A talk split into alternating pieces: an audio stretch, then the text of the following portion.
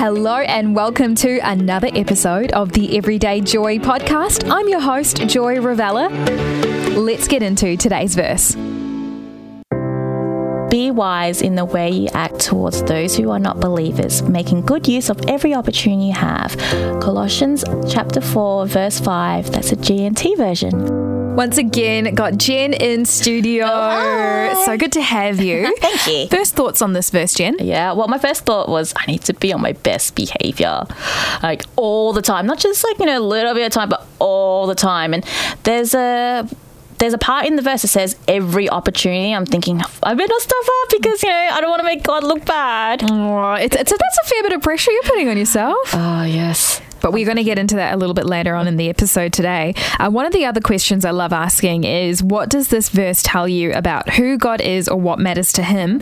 I'll start. I think one of the things that this verse tells me about God is that He really cares about those who haven't discovered him or his love or what Jesus has done for us. Yeah. It really matters to him that we're not living a life that we're like, yeah, we're sorted, we're good. Yeah. That God really cares for the, you know, the lost sheep, the Yeah. ones who are yet to discover the good news. Yeah. That's me. What about you? I agree with you 110% on that.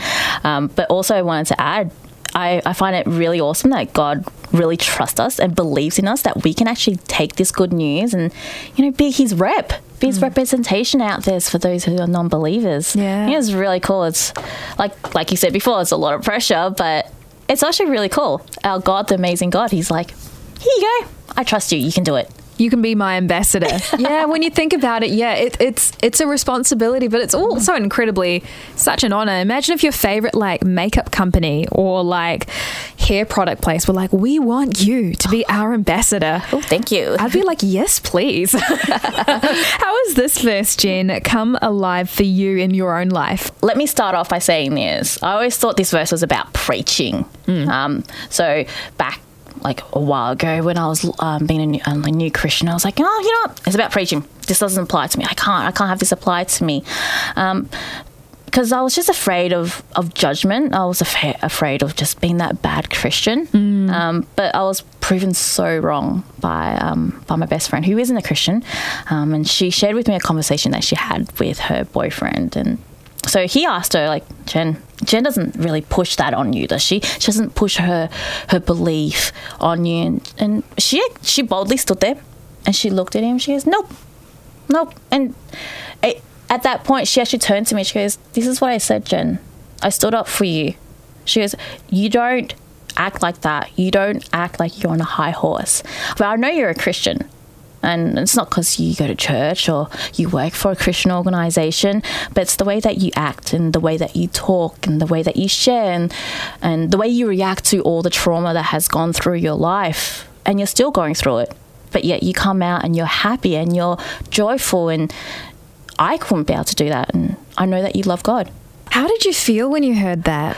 I was I was in shock when she said that. I stood there and I stared at her. I'm like, oh, Yeah. Wow. Was it a relief as well, knowing that you didn't necessarily have to preach the mm. gospel to your? Because how long have you been best friends with her for? oh, it's probably been about 15 years. Mm. So 15 years of not preaching. Like I'm not good at that, but I felt.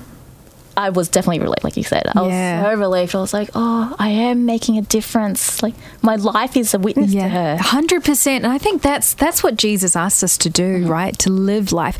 There's a really great quote that I love from Saint Francis of Assisi that your story reminds me of, Yeah. and I think he said, "Preach the gospel at all times and use words if necessary." That's so cool. Isn't that an incredible? And I think it's just such an encouragement to, mo- I, I would say, like 99.99% of us feel a little bit nervous about preaching the gospel. There are a few who are incredibly gifted, and I, I thank God for them.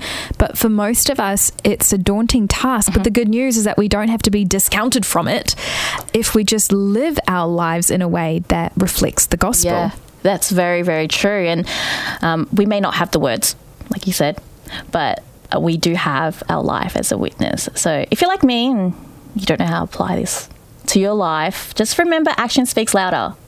I love your verse that you shared, Joy. And so live your life loving God and He will shine through you.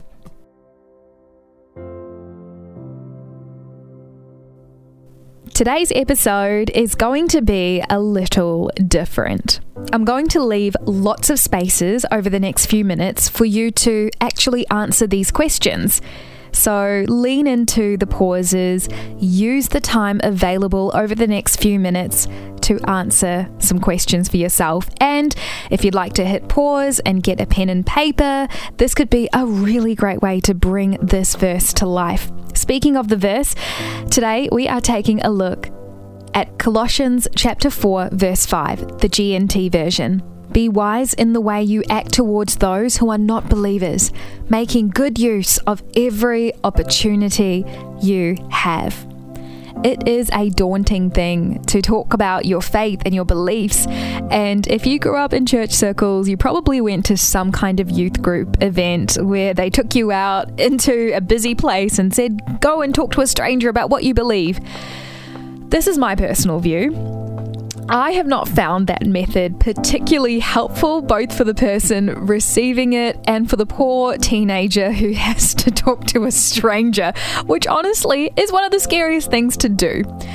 For me personally, I've come to realize over time that even though I find that daunting, I shouldn't beat myself up about that because being an ambassador of Christ, being someone who represents a Christian faith, is so much more than striking up a conversation with a stranger and telling them about what I believe.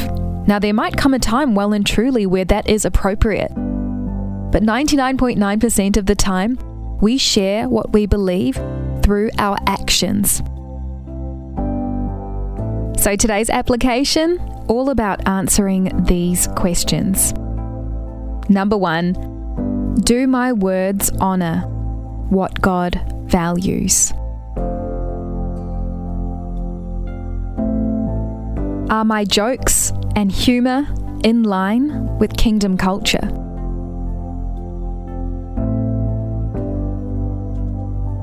Would someone who isn't a Christian be able to recognize that I follow Jesus just by the way I treat other people.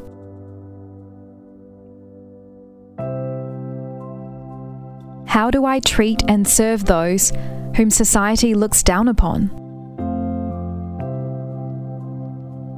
How do I speak about the leaders in my world? What is the one quality I love the most about God? And how can I practically show that quality to a non believer today using my words or my actions?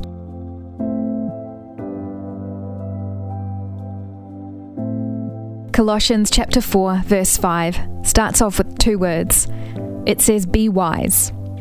And a lot of wisdom involves asking questions, diving deep, taking the time to pick apart things, which is what we did over the last few minutes. You might need a few goes at it, you might need to actually carve out time for it later today, but I'd encourage you to make time for that. Colossians 4 5 Be wise in the way you act towards those who are non believers making good use of every opportunity you have. Hey, I'd really encourage you to check out episode 16 titled Grip of the Past. In this episode, you sort of hear the flip side of the conversation. My guest Jackie talked about how the treatment of other believers influenced her in a positive way. We talked about what would happen if she was instead met with judgment or behavior that was contrary to that of Jesus' life. It's just a great conversation, and I think it really adds to this episode if you would like to dive deeper. That wraps up today's episode, though, on the Everyday Joy podcast. Make sure you do hit like, subscribe, give it a follow, and if you've got the time, oh my goodness, it would mean so much to receive a five star review. I'll catch up with you tomorrow.